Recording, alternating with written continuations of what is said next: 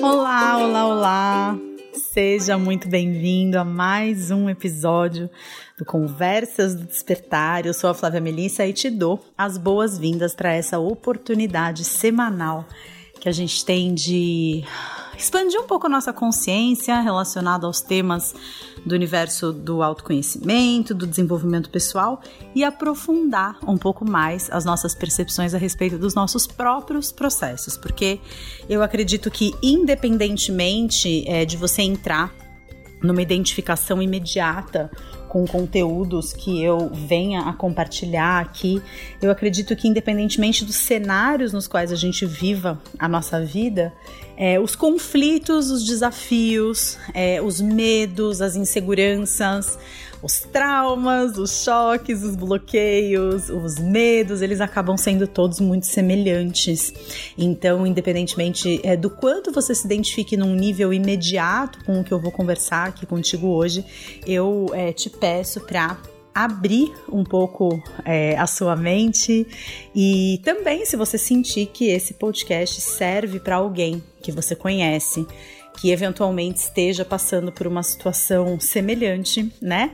É sempre muito bom a gente poder ajudar as outras pessoas com a possibilidade de enxergar. É, talvez as mesmas coisas, né, que a gente tem na nossa vida, mas sempre de uma forma diferente, de uma forma um pouco mais ampliada e principalmente mais consciente.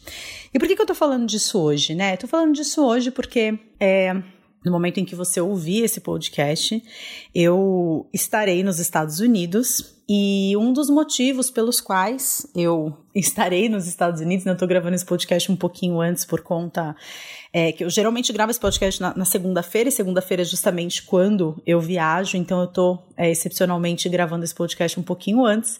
É, para que a gente possa realmente ter esses dias de férias nos Estados Unidos, em vez de deixar o Ricardo editando esse podcast. Então, é, no momento em que você estiver escutando esse podcast, estarei nos Estados Unidos, nas minhas férias anuais. E hum, é bastante fácil para a gente vir para os Estados Unidos, porque a gente tem o custo basicamente só da passagem, né? A gente tem uma amiga é, que tem uma casa de aluguel para turista nos Estados Unidos, então isso facilita muito a nossa vida, assim como a vida de qualquer pessoa que tenha o interesse de ter uma experiência de mais qualidade na sua viagem de férias. É, Uh, e, ao mesmo tempo em que tem uma experiência de maior qualidade, ao mesmo tempo também tem uma maior facilidade, principalmente no preparo das refeições, porque a casa ela é, tem uma cozinha toda equipada, então para gente que viaja com criança pequena, acaba sendo muito é, cômodo ter essa facilidade. Inclusive, eu vou até deixar aqui na descrição desse episódio o site para conhecer a casa da Ângela. Ângela, se você estiver ouvindo esse episódio, gratidão mais uma vez pela sua generosidade. É uma casa muito gostosa, já faz alguns anos que a gente vai para Orlando e se hospeda na casa da Ângela. E um dos motivos pelos quais, né, além das nossas férias anuais, além de é, comprar roupa para o Gael, que aqui acaba sendo, apesar do dólar, bem mais caro do que ano passado, quando a gente veio, acaba valendo muito a pena comprar roupa para ele. É uma oportunidade da gente viajar, de descansar, de estar em família num lugar gostoso, é, ter acesso a todas as coisas veganas deliciosas que a gente encontra aqui nos Estados Unidos renovar o nosso estoque de vitaminas e de coisas que não são tão fáceis de encontrar no Brasil. E esse ano, excepcionalmente, um dos motivos pelos quais estamos aqui é que viemos fazer o enxoval do nosso próximo bebezinho, nosso molequinho que está aqui se remexendo dentro da minha barriga enquanto eu gravo esse podcast para você. E eu me senti bastante inspirada para falar sobre esse tema que é né, uma eventual dificuldade que algumas mulheres tenham, experimentem quando elas decidem engravidar, porque desde que eu compartilhei que eu estava grávida nessa segunda gestação, e acredito que isso se deu um pouco em função de eu já ter compartilhado anteriormente, né, que eu queria ter um segundo filho, que Deus não estava mandando no meu tempo, né? Eu tenho, assim, para algumas pessoas, eu acredito que existam algumas pessoas, aliás, muitas pessoas, eu tenho muitas amigas, né, que engravidaram de uma forma não planejada. Nossa, aconteceu, eu engravidei. É, e existe toda essa discussão né, em torno do aborto, é, é, de, de, mulheres que acabaram engravidando de uma forma indesejada ou de uma forma não planejada. Às vezes, muito valorizada, mas não planejada. Não é a minha experiência. Né, a minha experiência, se alguém virasse para mim e falasse, é, você acha que você tem facilidade para engravidar ou dificuldade para engravidar? Eu responderia que eu tenho dificuldade para engravidar. Talvez eu não tenha, mas essa, é, esse acaba sendo o registro que ficou das minhas duas experiências de ter ficado grávida. Então, mais uma vez, talvez você não esteja vivendo essa situação exata na sua vida, é, talvez você conheça alguém que esteja vivendo essa situação, e se esse for o caso, por favor, não deixe de encaminhar esse podcast, compartilhar esse episódio com essa pessoa. Mas, independentemente disso, se você é mulher, eu tenho certeza que você vai se identificar com muitas das coisas que eu vou falar aqui. E se você é homem, é, com certeza você convive com, com outras mulheres, você convive com mulheres que você ama, você tem pessoas muito importantes do sexo feminino na sua vida, então pode ser que esse episódio também clareie muitas coisas em relação a como o feminino está se expressando atualmente, de conflitos que essa expressão do feminino pode estar trazendo. O meu objetivo com esse podcast é compartilhar um pouco da minha experiência, não só da minha primeira gestação, mas dessa experiência em específico, que foi uma experiência é, que eu guardo, né, como uma experiência de muito trabalho interno que foi feito para que eu alcançasse o sucesso e conseguisse engravidar. E, e, ao mesmo tempo, independentemente de compartilhar, às vezes eu acho que é sempre tão interessante quando a gente tem uma determinada situação na nossa vida que a gente está lidando e a gente enxerga essa situação de um determinado ângulo e de repente vem alguém e conta uma história, compartilha a sua experiência e de repente você olha para aquela situação e fala: Uau! Descobrir um novo ângulo para enxergar essa situação. Talvez pontos cegos, né? Que a nossa própria experiência pessoal não nos possibilite enxergar, vem uma outra pessoa com uma outra história e aponta um outro caminho, uma outra possibilidade de compreensão daquela situação que a gente está vivendo. E é isso que eu quero compartilhar, né? Os pontos cegos que eu fui descobrindo e como essa minha entre aspas, eu vou colocar entre aspas, porque provavelmente se você for um médico ginecologista ou um especialista em fertilidade humana, ou talvez alguém que tenha passado por uma experiência de querer engravidar, talvez na sua experiência você ouça o que eu tenho para falar e fala: "Nossa, mas isso não é dificuldade para engravidar". Imagina, isso é um processo absolutamente normal. Mas na minha percepção, acabou ficando marcado, sim, como uma dificuldade para é, gerar uma nova vida, né? É, e eu, de alguma forma, é, hoje me sinto muito grata por esse caminho ter sido um caminho não tão direto e não tão rápido quanto eu gostaria, porque é um caminho, tem sido um caminho de autodescoberta muito grande, tem sido um caminho de autoconhecimento muito grande e principalmente de cura de feridas que no início desse processo, quando eu falei, ai, vamos ter um filho, ai, vamos ter o segundo filho, eu não sabia que essas feridas existiam. Então, contextualizando, né, é, eu uh, acho que é importante dizer, começar compartilhando, que a minha experiência de maternidade, é, que eu acho que a primeira experiência de maternidade que todo mundo tem, independentemente de ser homem ou de ser mulher, é em relação à nossa própria mãe, é, é uma experiência bastante confusa, é uma experiência bastante ambígua em alguns momentos.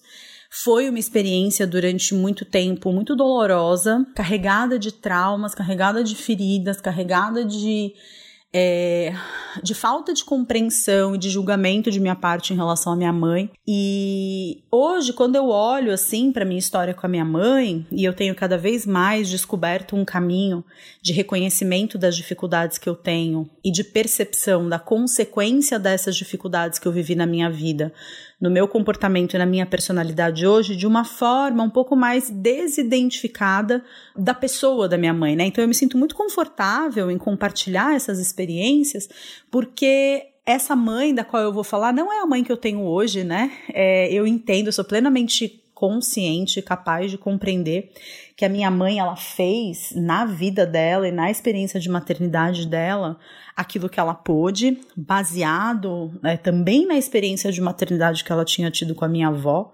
Inclusive, esse é um dos pontos muito importantes do processo, né? É a nossa linhagem feminina, né? Como que é a nossa relação com a nossa mãe, como que era essa relação quando criança, como que era a relação da nossa mãe com a nossa avó. Eu acho que a compreensão dessa, dessa constelação mesmo, né? Que se forma é, e das memórias compartilhadas de dor em relação à maternidade, eu acho que isso é muito relevante para o processo de alguém que está tentando engravidar e não consegue, porque como eu vou compartilhar contigo, em alguns momentos eu acho que essa experiência com a minha mãe, essa experiência de ter me sentido de alguma forma é, não nutrida por ela ao longo da minha vida, é, de alguma forma criou resistências inconscientes dentro de mim a ser mãe de alguém, né? Então, a minha relação com a minha mãe, ela sempre foi uma relação carregada de muita expectativa frustrada. Eu, eu não sei ao certo afirmar se essa minha percepção, principalmente dos primeiros anos de vida, é uma percepção que foi formada na época, né, dos meus primeiros anos de vida, ou se foi uma compreensão formada mais tarde, depois de muita terapia. Mas fazendo uma retrospectiva, assim, da minha relação com a minha mãe, né, é, eu... É, a minha mãe, ela estudou engenharia, eu já compartilhei isso aqui antes. Ela estudou engenharia e ela se formou há 55 anos atrás, né? Então, imagine o que era uma mulher fazer engenharia elétrica na Escola Politécnica de São Paulo. É, há 60 anos atrás ela entrou na faculdade, praticamente. Então, ela era uma pessoa que precisava provar o valor a qualquer custo. Precisava matar um leão por dia. Chegou a ouvir do diretor da IBM, que na época estava chegando no Brasil, que era a candidata perfeita para um cargo, mas em detrimento disso, ela não seria contratada porque ela era mulher porque mais cedo ou mais tarde ela ia querer ter um filho e ele ia ter que pagar licença maternidade e ela ia ficar afastada do trabalho nada muito diferente do que as mulheres ainda vivem no dia de, nos dias de hoje, mas naquela época não existia pudor nenhum em dizer isso, né? Então, é, desde muito cedo, por exemplo, quando a minha mãe engravidou de mim, e foi uma gestação muito esperada por ela, ela teve uma menopausa é, pós-pílula, né? É, quando ela parou de tomar os anticoncepcionais, ela não menstruava. Então ela meio que já tinha desistido, assim, de ter filho, né? De engravidar de mim. De engravidar de uma criança qualquer, né? Eu fui a primeira.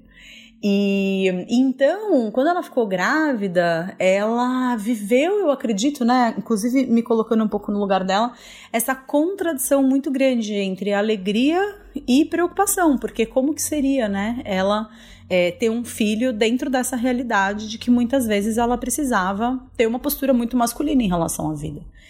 E hum, talvez eu tenha sentido isso dentro do útero dela, essa ambiguidade, ou talvez essa ambiguidade tenha ficado clara ao longo da vida, porque a minha mãe voltou a trabalhar quando eu tinha 84 anos, é, 84 dias de vida.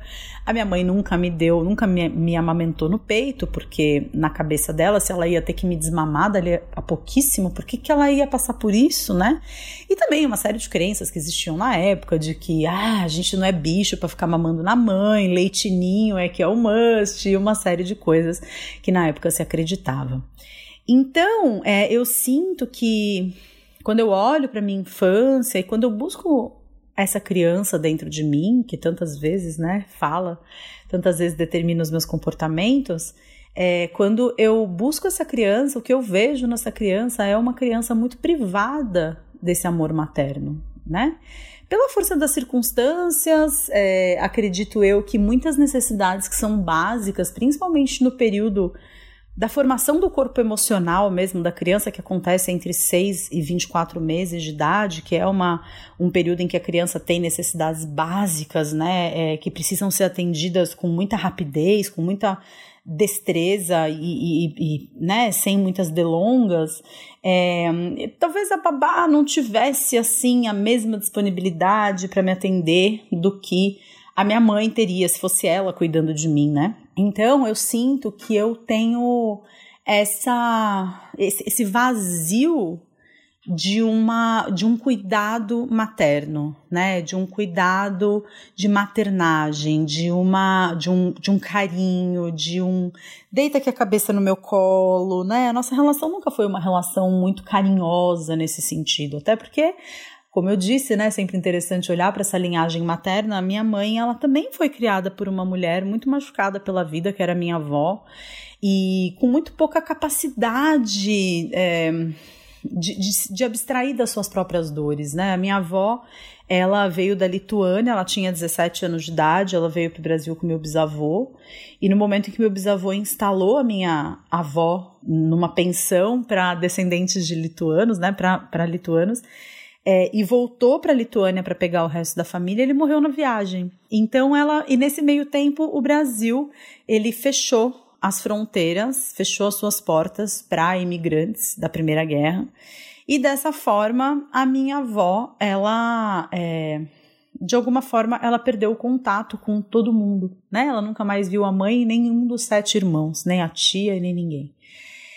Então, ela, é, imagina o que, que, é isso, né? Ela veio para o Brasil, ela nunca tinha é, sentido tanto calor, roupas inadequadas, uma língua que ela não entendia, pessoas de cores diferentes, né? E ela, a branquela, de cabelo escuro e olhos profundamente azuis, que gostava de brincar de colher morango debaixo da neve no verão. E de repente ela se viu sozinha, órfã, no Brasil. E quando ela conheceu meu avô, que era um militar é, meio revolucionário da pá virada, que era jurado de morte em quase todos os países da América Latina, onde ele ia, ele arrumava confusão. Foi nesse homem que ela encontrou a verdadeira família, né? Então, é, eu acredito que a minha mãe, ela também não tenha tido um suporte emocional muito forte, muito grande da minha avó para que ela pudesse dar esse amor para mim, né? Da forma como eu esperava, ou talvez as minhas expectativas é que fossem muito além do que a possibilidade dela, talvez essa possibilidade seja essa é, probabilidade seja muito maior de que a minha expectativa sempre tenha sido muito grande. Mas o fato é que uma série de coisas na minha vida que eu consigo perceber vieram dessa falta de cuidado, dessa falta de presença, dessa falta de proteção de mãe, né? É, e aí, quando os meus pais se separaram, né? Meu pai saiu de casa quando eu tinha 18 anos de idade. É, a minha mãe ela entrou numa depressão muito forte, o que acabou trazendo ainda mais um viés negativo para nossa relação, porque eu com 18 anos de idade me vi e me coloquei nesse lugar de ser a chefe de família, né? De cuidar de todos que estavam dentro da minha casa, da minha mãe, da minha irmã, que era adolescente, era cinco anos mais nova do que eu, no momento em que eu queria estar no bar tomando cerveja com os meus amigos e paquerando o gatinho do centro acadêmico, eu estava ali é, disposta, né? Disponível o tempo todo para uma depressão que não melhorava, para cuidados com a casa que não existiam, para também tomar conta da minha irmã e das necessidades da minha irmã que também não estavam sendo atendidas. Então eu sempre carreguei, acredito eu, essa mágoa, é, esse registro talvez seja a palavra mais adequada, porque hoje eu não tenho mais mágoa, mas esse registro da falta da referência materna ainda grita muito forte dentro de mim. E eu acredito que essa percepção ela tenha sido fundamental, principalmente é, na dificuldade que eu tive de engravidar do Gael, que é o meu primeiro filho, né? É, eu conto no meu livro, Sua Melhor Versão, Desperte para uma Nova Consciência, da editora é, Academia de Inteligência, né? Também vou deixar o link aqui embaixo para você conhecer esse trabalho.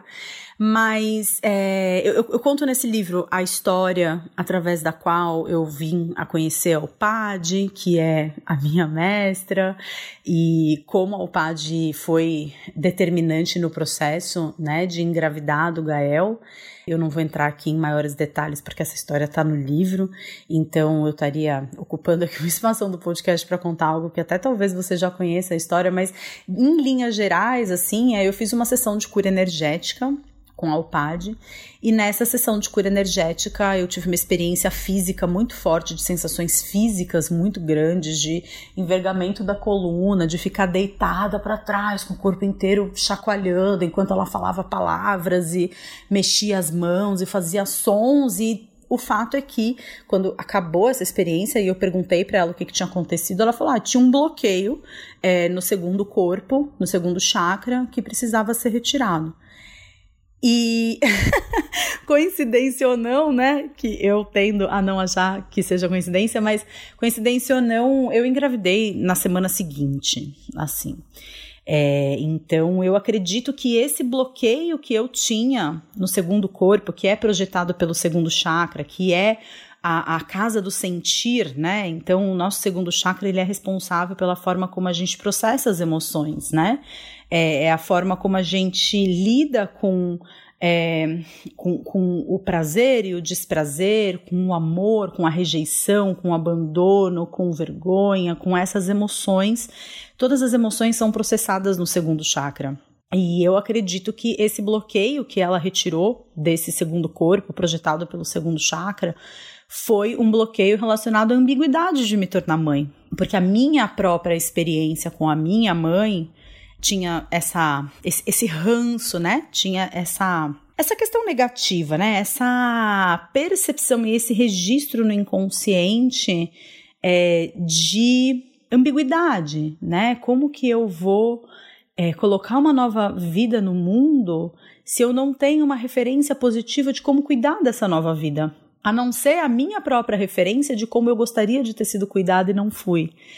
E então, assim, uma das coisas, né, que eu acho super importante colocar aqui é o fato de que é, se você está passando por essa dificuldade, eu sugiro que você olhe para sua relação com a sua mãe e se aventure mesmo, né? E se jogue nessa caminhada e nessa jornada de perceber quais são as suas percepções em relação à maternidade, quais são os seus registros em relação a ser mãe, é, como que você se sente em relação à sua própria mãe? Porque em alguns casos a situação pode ser oposta, né? Eu já conheci mulheres que compartilharam comigo exatamente isso, que eu tenho a sensação de que a minha mãe, ela foi tão incrível, ela foi tão maravilhosa, ela foi tão presente, ela foi uma figura tão forte para mim, que eu acho que não consigo ser tão boa quanto ela foi. E aí, da mesma forma, cria-se um bloqueio contra a maternidade, porque é como se eu entrasse nessa jornada já perdendo, né? Já não sendo suficientemente boa e já falhando de alguma forma, né? Então eu acredito que seja muito saudável para toda mulher que busca engravidar e não consegue trabalhar essa questão com a mãe, né? É, seja através de uma terapia, seja através de uma, né, um trabalho com um psicólogo, ou seja através de uma constelação familiar, ou seja através de um, enfim, de uma experiência como um retiro, alguma coisa na área do sagrado feminino, em que a gente olha muito para essas questões de, de, de ancestralidade mesmo, né? Então, acho que esse é um ponto muito importante de ser colocado, né? A necessidade da gente olhar para a nossa relação com a nossa mãe. E eu acho que isso foi tão significativo na minha própria experiência que os dois primeiros anos da minha maternagem do Gael, ela foi praticamente construída em oposição à maternagem que eu recebi da minha própria mãe. Então, é, se a minha mãe, ela nunca me deu o peito, eu nem cogitava a possibilidade de não dar o peito para o Gael. Claro, em alguns momentos essa oposição acabou sendo positiva, eu considero que seja positivo uma criança que mama no peito, né? É, a gente sabe que o leite materno tem alguns componentes que são insubstituíveis. Claro que nem todo mundo consegue, claro que em alguns casos não é possível, é, mas estou colocando isso porque nem sempre a gente construir a nossa maternagem em oposição à nossa experiência como filhos é negativo. A questão é que muitas vezes isso demanda uma energia muito grande, né? E a gente acaba colocando o que nos move nessa construção da maternagem, quando é essa situação, acaba sendo o, o medo, acaba sendo a escassez, acaba sendo o que eu não quero, né? É, e, e, eu pude perceber isso muito claramente numa situação que aconteceu quando o Gael ainda era muito pequenininho, eu ainda morava em São Paulo e eu estava fazendo das tripas coração para levar o Gael na pracinha todos os dias e aí eu ia com ele, ficava porque eu não tinha essa referência da minha mãe me levar para brincar, né? E quando eu ia pra pracinha e eu levava o Gael e eu ficava ali esperando um sorriso dele, eu ficava esperando que ele me olhasse, eu ficava esperando algum tipo de recompensa pelo sacrifício que eu tava fazendo de estar tá ali, porque eu tinha um monte de trabalho para fazer, eu tinha um monte de coisa para fazer e eu tava ali sendo a mãe que eu não tinha sido e o Gael entrava no parquinho e nem olhava para trás. Em alguns momentos eu ficava muito brava, porque eu falava, ele não tá reconhecendo o meu esforço. Imagina se uma criança de um ano de idade vai reconhecer o esforço de alguém, né? Então isso mostra assim como existia, né, essa questão é, da, até mesmo de uma certa competição, se eu estava sendo melhor do que a minha mãe tinha sido para mim. E foi muito interessante porque durante os primeiros anos de vida do Gael, ele tem três aninhos agora, né? Foi uma baita de uma oportunidade que eu tive de é, realmente curar alguns aspectos da minha relação com a minha mãe que eu acredito que precisavam ser curados, principalmente para que a minha relação com o Gael fosse uma relação mais vazia de lembranças ou vazia de necessidades de consertar o que quer que seja, com mais espaço, assim, né, para que ele possa ser quem ele é, para que eu possa enxergar as necessidades dele é, um pouco desidentificada das minhas próprias questões e para que eu também possa ser mais espontânea e não simplesmente construir a minha maternagem baseada naquilo que eu gostaria que a minha mãe tivesse sido comigo. Não foi, porque isso limita muito uma relação, né? E aí eu queria é, repetindo o exemplo da minha sogra, né, que para mim sempre fez muito sentido, eu queria ter engravidado quando o Gael tinha um ano de idade, né? Quando o Gael fez um ano de idade, falei, bom, então agora já engravido do segundo, já crio junto. né? Já passo pelos mesmos perrengues uma única em uma única vez e tá tudo certo e tá tudo tranquilo, né? Só que na época em que o Gael fez um ano, ele faz, ele completa ano é, na metade do ano, né? Em junho, eu teria um retiro em Fortaleza no final do ano e era exatamente aquele período em que a gente estava tendo os casos de Zika vírus e de bebês nascendo com microcefalia, né? Então eu pensei, né, bom, vamos esperar até ele fazer um ano e meio, né? Quando ele fizer um ano e meio, então aí a gente, quando voltar desse retiro no final do ano, então, é, a gente já abre as portas da esperança e para de evitar, né, uma gestação e a gente começa então a trabalhar ativamente para o segundinho chegar. Só que quando isso aconteceu, a gente estava vivendo um momento como, como, como, como empresa, né, como equipe, porque o Ricardo trabalha comigo, que era um momento de bastante é, necessidade de clareza, a gente estava tomando umas decisões importantes, foi o momento em que a gente resolveu fechar o portal Despertar para novos assinantes, estava sendo uma decisão tomada com bastante ansiedade, com bastante angústia, porque a gente tinha bastante medo de que essa não fosse a decisão correta.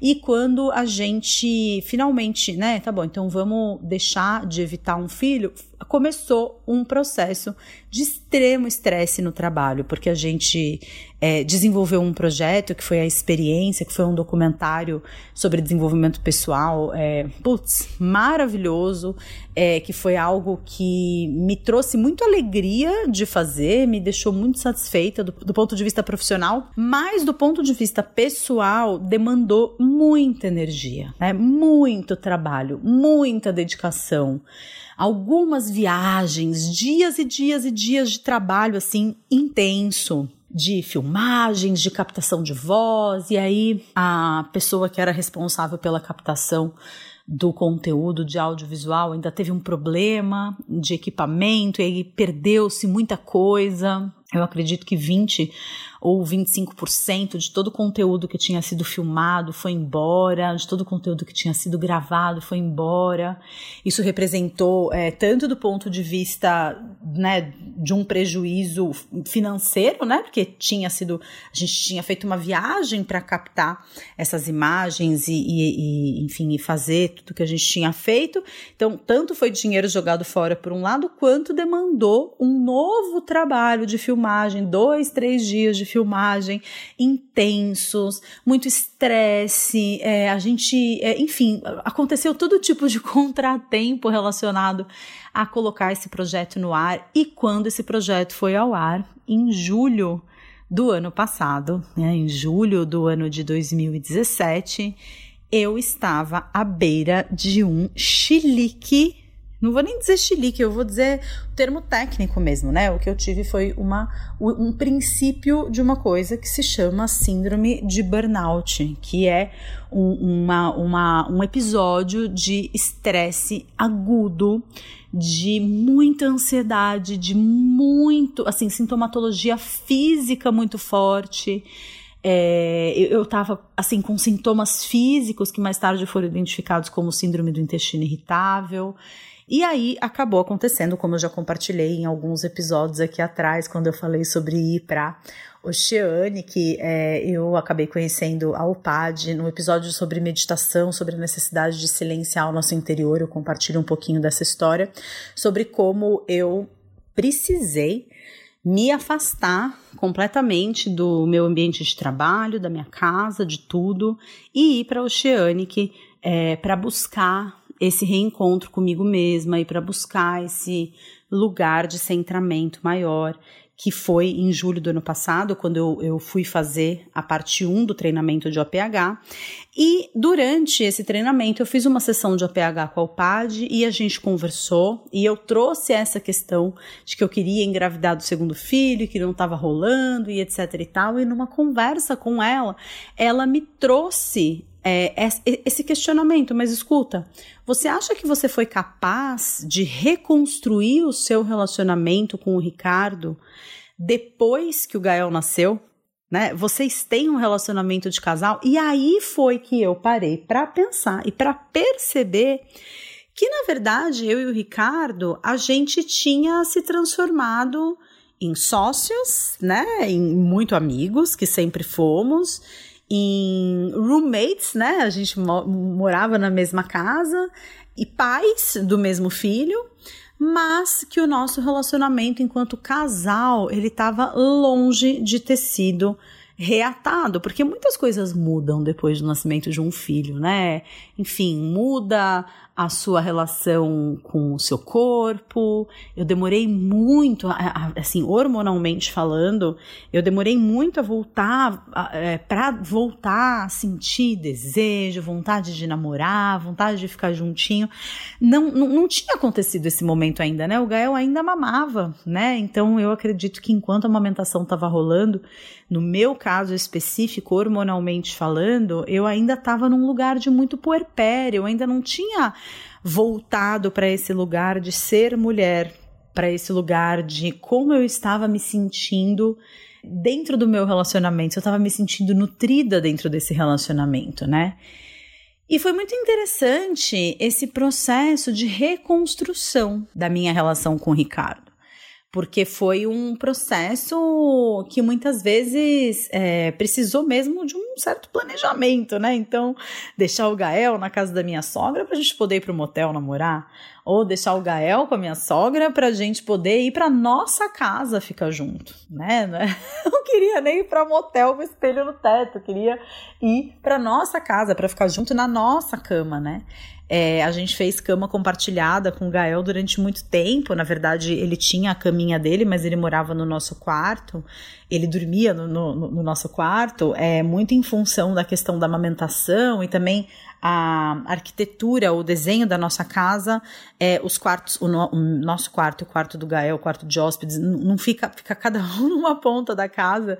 E aí, se o Gael acordasse durante a noite para cruzar a casa, tem que cruzar a casa inteira. E, e a gente mora num lugar frio pra caramba, então pela, pelo comodismo, pelo conforto, a gente acabava deixando ele no nosso quarto, mas isso sem dúvida nenhuma era uma coisa que influenciava a nossa relação, né? No, no, nosso encontro como casal. E quando a gente foi é, para Oceanic, no festival do ano passado, porque uma vez por ano acontece um festival na Oceanic, inclusive o desse ano está chegando, vou deixar aqui embaixo também na descrição desse podcast. Um festival é como se fosse uma Disney World, assim, para adultos é, interessados e apaixonados pelo autoconhecimento. Então, são semanas em que toda hora tem algum workshop bacana acontecendo, com alguém incrível, cada hora tem uma meditação diferente, coisas bacanas acontecendo e você tem acesso livre a tudo isso, né? Então a gente foi para a Oceanic Festival é, e durante o Oceanic Festival a gente fez uma sessão de casal com dois grandes amigos nossos, a Gaiana, que esteve presente aqui comigo no podcast da semana passada, e o Avinash, que é o companheiro da Gaiana, que trabalha, eles têm um trabalho lindo assim de presença e de amor e de desenvolvimento dessa consciência amorosa. E a gente fez uma sessão com eles que também eu acho que clareou muita coisa, alguns empecilhos de ordem profissional que estavam acontecendo entre mim e o Ricardo e que acabavam é, influenciando um pouco no nosso relacionamento íntimo, né? É, então, uma outra coisa que eu é, acho que é importante de pontuar para a pessoa que está tentando engravidar e não está conseguindo é o quanto que ela sente, né, que existe uma intimidade real com o parceiro. Porque muitas vezes a gente, no ímpeto de engravidar, o que, que acontecia, né? Muitas vezes esses encontros amorosos, essas relações, né, sexuais mesmo, aconteciam muito em função do aplicativo, de quando o aplicativo mostrava que estava acontecendo a ovulação, ou se de repente você entrava no aplicativo sem querer e via lá que hoje era um dia com maior chance. É, na, na minha é, conversa, na minha uh, proximidade com outras mulheres que enfrentam a dificuldade de engravidar ou que enfrentam uma aparente dificuldade de engravidar, existe sempre esse discurso, né? É, existe sempre, na verdade, não é um discurso porque as mulheres elas têm muita vergonha de falar sobre isso. Pelo menos as mulheres que me procuraram e falaram: "Nossa, para mim fez muito sentido tudo que você está falando, porque eu também vivo essa dificuldade de engravidar". E aí eu pergunto, tá, mas vocês transam? Ai, a gente transa, mas transa quanto? Porque se você transa só quando o aplicativo tá dizendo que você tá fértil, né? Se, se o casal não tá numa sintonia é, e, e, num, e, num, desejo de estar junto de verdade, e isso acaba acontecendo muito mais em função de quando o aplicativo diz ou quando a tabelinha diz que é o momento adequado para encontrar um para acontecer um encontro ali entre o casal. Eu acho que tanto a pressão que é colocada em cima daquele encontro amoroso, aquele encontro íntimo, é maior como você é, acaba perdendo o significado do encontro amoroso com o casal, é, com, entre o casal, que não é só a finalidade reprodutiva, né? Não é só você gerar uma nova vida. É, muitas vezes a, a, gestação ela acaba acontecendo como uma consequência de um momento de muita ocitocina, de muito prazer, de muito amor, de muita entrega. E essas é, emoções que eu tô falando aqui é, são assim, a gente pode falar, a gente pode dar o um nome de emoções, mas a gente está falando de questões bioquímicas mesmo. A gente está falando de substâncias químicas que rolam no seu corpo que podem favorecer uma fecundação ou não, né? E quando a gente está é, numa, numa relação que, que não está harmônica por algum motivo, no meu caso com o Ricardo era em função de a gente ter virado pai, é, da gente trabalhar junto em algumas questões que estavam interferindo, é, mas pode ser por qualquer motivo dentro da sua relação né? Talvez o momento de encontro amoroso com o seu cônjuge é, ou com o seu, o seu parceiro esteja acontecendo apenas em função da vontade de engravidar, né? E isso acaba sendo algo que pode influenciar negativamente, né? Quantas vezes a gente não ouve casos de casais que estão tentando engravidar um tempão e aí quando eles desencanam e adotam uma criança, dali a poucos meses eles engravidam naturalmente, né? Porque quando você tira a atenção de cima, atenção e a atenção de cima do processo de fecundação de um óvulo por um espermatozoide, eu acredito que é, o corpo, né, funcione numa fluidez muito mais harmônica e muito mais orgânica, né? Então acho que esse é um ponto interessante também. Se você está encontrando dificuldades para engravidar além de você olhar para sua relação com a sua mãe e com a história que você carrega dessa linhagem materna na sua família, olha para sua relação com seu parceiro com bastante humildade, com bastante verdade, com bastante coragem em alguns momentos, né? É necessário e percebe, né, se essa relação ela tá satisfatória de verdade. E se ela não estiver, eu encorajo fortemente que você busque ajuda, né, para que vocês possam se reencontrar como casal antes de acontecer. É, o macro é o reencontro de um casal, o micro é o encontro de um espermatozoide com um óvulo, né? E, e aí a gente começou a cultivar mais momentos, nossos, mais momentos de tranquilidade, mais momentos de, de, de, de presença mesmo, de consciência juntos, mas eu ainda sentia uma questão muito forte, assim, relacionada acredito eu, né, que talvez num nível um pouco mais profundo, todas aquelas questões que eu já, já, já tinha consciência, que eu experimentava em relação à minha mãe, em relação ao amor é, de uma mulher por um filho, eu sentia que ainda existiam algumas barreiras e alguns bloqueios é, que, que me afetavam. A minha relação com a minha menstruação, não era uma relação. Nesse momento, né, eu, eu já seguia algumas pessoas na internet que trabalhavam com o sagrado feminino, que trabalhavam com essa. É, com, com, esse trabalho de resgate, na verdade, com esse movimento de resgate é, do que significava ser mulher e do que significava é, você ocupar mesmo, né, o seu corpo de mulher e você respeitar o seu feminino. Então eu senti a necessidade de mudar a minha relação com a minha menstruação. É, esse foi um, um, um, processo bem bonito, um processo bem longo. Eu comecei a ler muita coisa relacionada a essa questão é, de como você lida com seu sangue menstrual, como você lida é, como, como, você trata o seu sangue menstrual, né? Eu comecei a ficar profundamente incomodada de usar. Eu, na verdade, eu já tinha esse incômodo anteriormente de usar absorvente interno, né? O OB, ou Tampax, né? Dependendo aí do nome comercial dele. É, eu sentia que era algo que, energeticamente falando, bloqueava um pouco o fluxo da menstruação, né, que é um fluxo para baixo, e de repente tinha alguma coisa ali entupindo o processo. É, mas eu comecei a me incomodar fortemente com o fato do meu sangue ir para o lixo. Acompanhando algumas pessoas, que eu vou colocar o, o nome aqui embaixo também, né? A Morena Cardoso, do Danza Medicina. Ela é maravilhosa, eu, eu recomendo fortemente conhecer o trabalho dela e comprei um curso online chamado Universo Mulher, é, da Carol Neves e da Gailesh, que são as duas fundadoras é, de uma empresa chamada Pachamama, que trabalha com produtos naturais para o cuidado da mulher, para a ginecologia feminina, enfim, né, para todo esse autocuidado da mulher.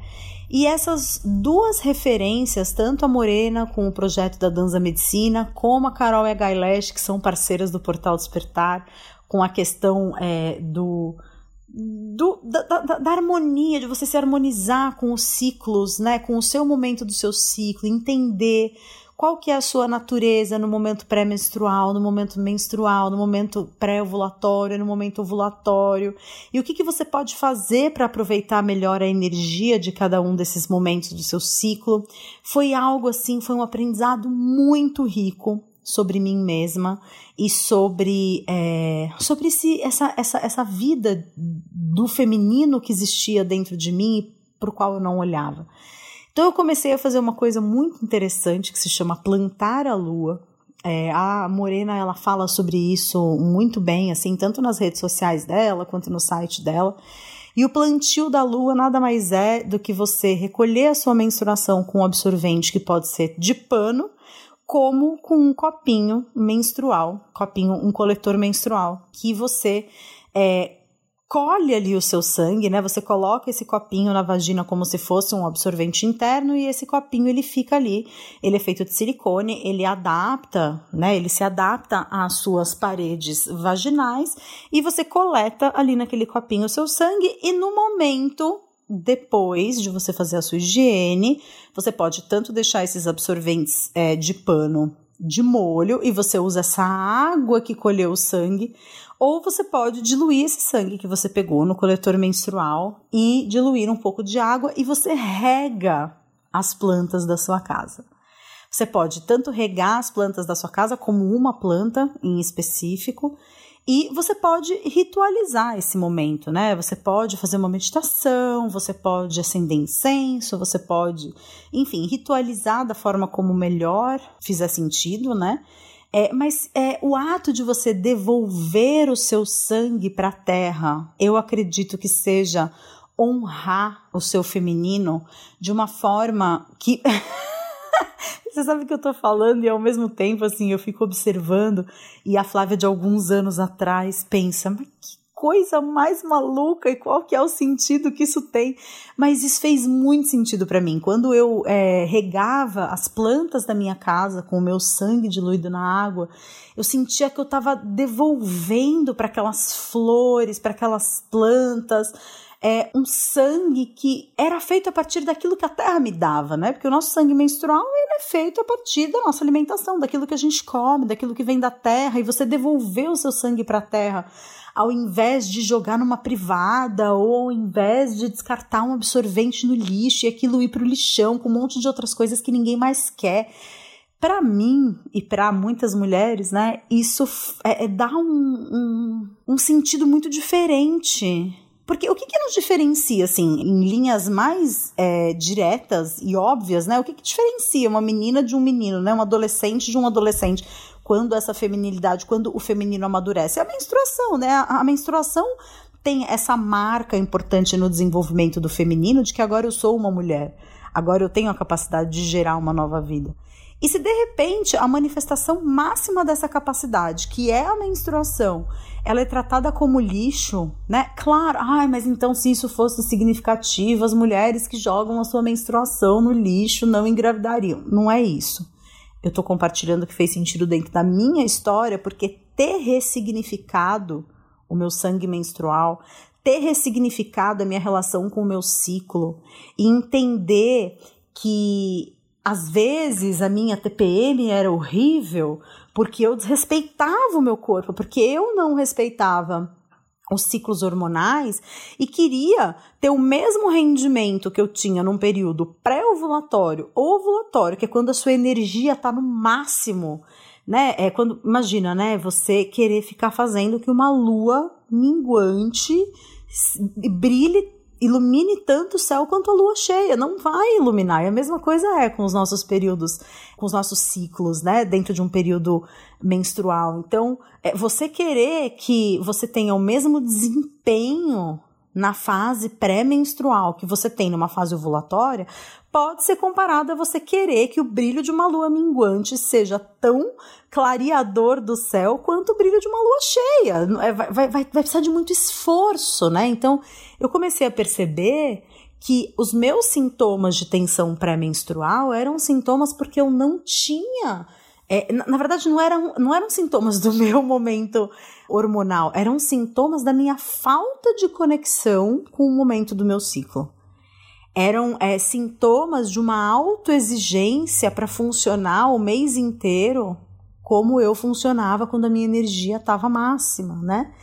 E uma das coisas mais importantes que eu fiz foi ter ido para um retiro chamado Universum Despertando a Shakti, de uma amada chamada Prensa Mitty, que eu super aconselho que você conheça o trabalho da Prensa Mitty. Eu tô deixando as informações aqui embaixo desse episódio. É, esse retiro foi um retiro de Tantra para mulheres e foi um retiro no qual eu curei tanta coisa relacionada à minha história, tanta coisa relacionada ao meu corpo, em que eu enxerguei, talvez pela primeira vez na minha vida, outras mulheres como irmãs e não como concorrência ou com comparação ou com competição. Foi uma das coisas mais especiais e mais divisora de águas assim que eu já vivi na minha vida inteira.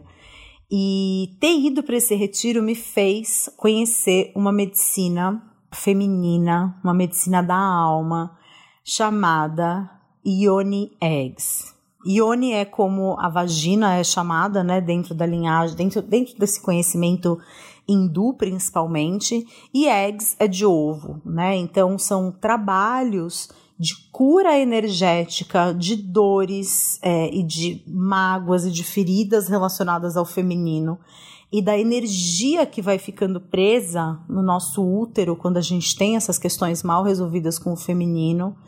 E a gente cura essas dores e essas feridas através da introdução de ovos de pedra no canal vaginal. É um tratamento.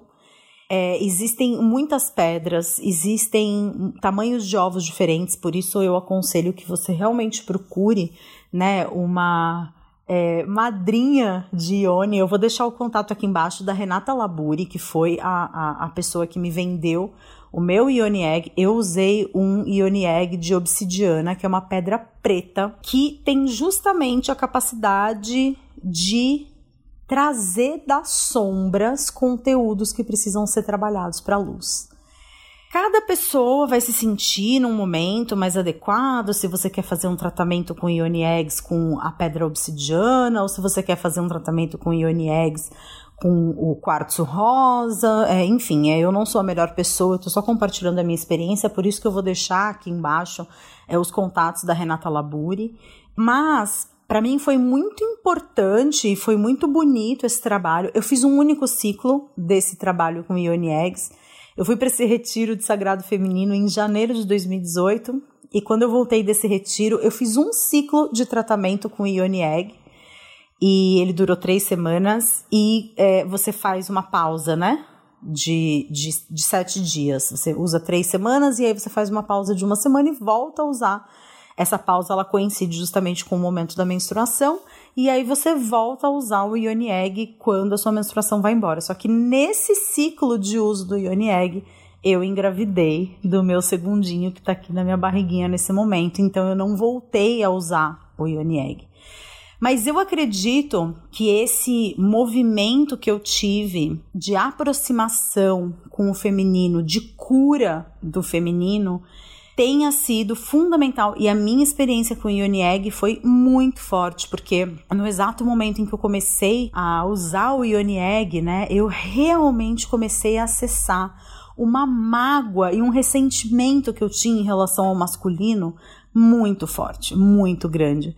E olhando para essa mágoa e para esse ressentimento do masculino, eu pude também é, perdoar muita coisa que homens que passaram pela minha vida fizeram. É, pude iniciar um trabalho de perdão do meu pai, né, por toda a situação que a gente viveu ao longo das nossas vidas. Eu me reaproximei muito do meu pai. Então, eu acredito que é, você quando você se, se, se, dedica a curar o feminino que existe em você, você também começa a curar o masculino que existe em você. E eu acredito que uma pessoa, para conseguir gerar uma vida, para conseguir gestar uma vida, ela precisa estar tá minimamente em equilíbrio entre essas duas forças, né? Que é o masculino e o feminino. Se você não tá num equilíbrio dentro do seu corpo em relação a isso, eu acho que a gestação ela fica muito difícil de acontecer.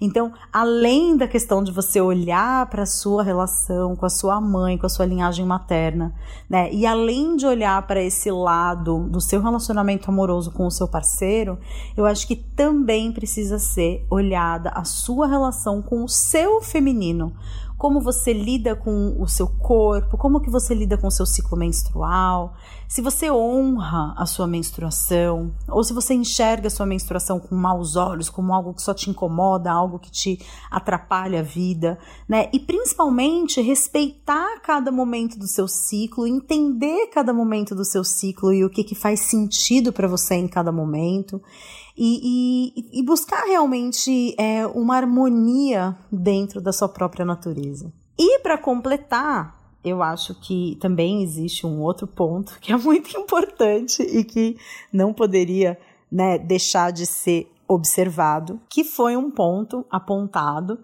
pela minha médica obstetra quando eu fui numa consulta com ela no começo desse ano. E eu disse para ela, falei, Ana, né? É o nome dela, né? Eu falei, Ana, Eu tô começando a ficar encanada com essa história de estar tá demorando tanto tempo para engravidar assim.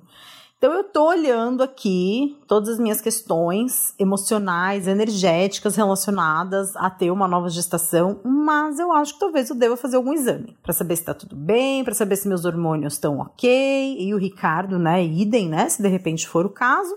Então ela me passou um monte de exame, né? Mas ela me fez uma pergunta fundamental. A minha, a minha obstetra ela é uma lady, né? Ela fez uma pergunta fundamental que foi: e ela é toda delicada, né? Então ela, Flávia, qual é a sua frequência de exposição? e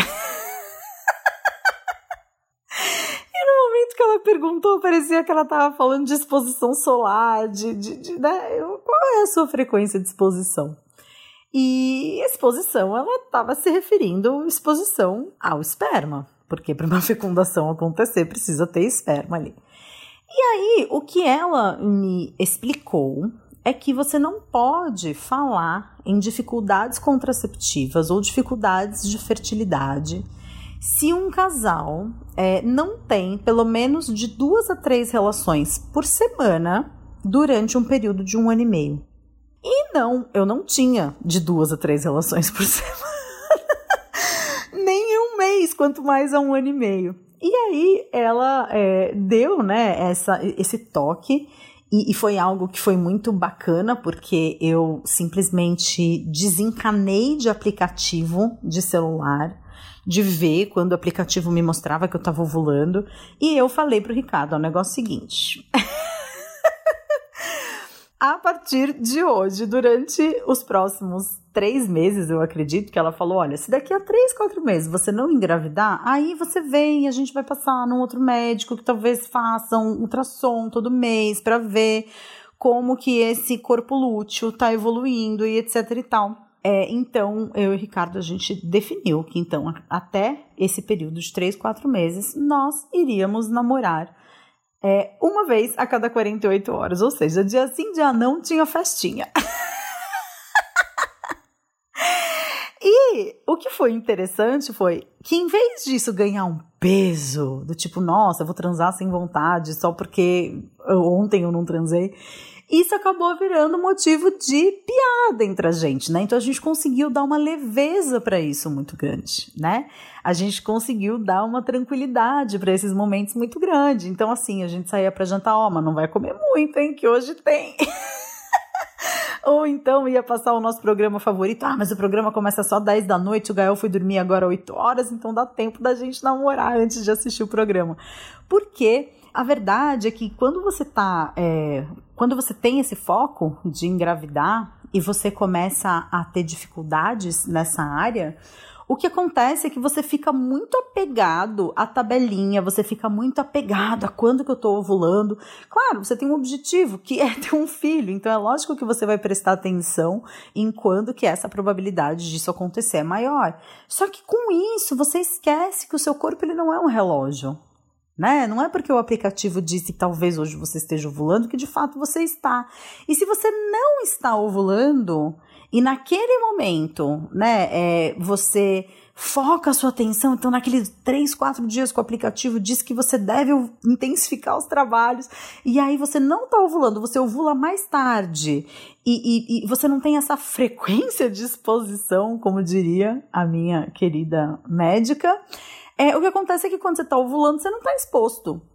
Você está exposto quando o aplicativo te diz que você tem que estar tá exposto, e não quando o seu corpo. Então, além de toda essa questão, né, do de assim de não, eu também, por uma questão de estudo mesmo, né, da minha própria ginecologia, eu fazia um, uma, uma análise do colo do útero todos os dias para perceber a altura, quando que o colo do útero estava mais para a direita, quanto que estava para a esquerda, qual que era a minha secreção, se a secreção, é, e anotava tudo. Eu fazia uma coisa muito interessante chamado, é, chamada mandala da lua, né, em que você toma, você faz um registro de todas essas suas oscilações mensais, né? Mas nada disso funciona se não existir a tal da exposição, né? Então, é, a quarta coisa aí que eu acredito que seja fundamental é, para as mulheres que estão querendo engravidar é frequência de exposição.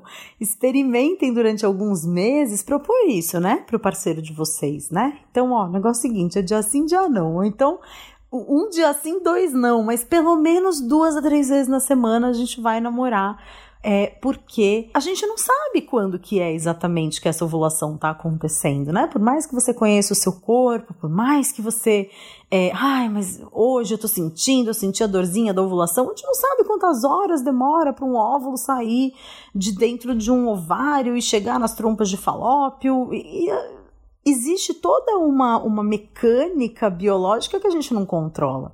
Então, eu acredito que isso também seja fundamental para quem quer aí ter o seu filhinho, a sua filhinha.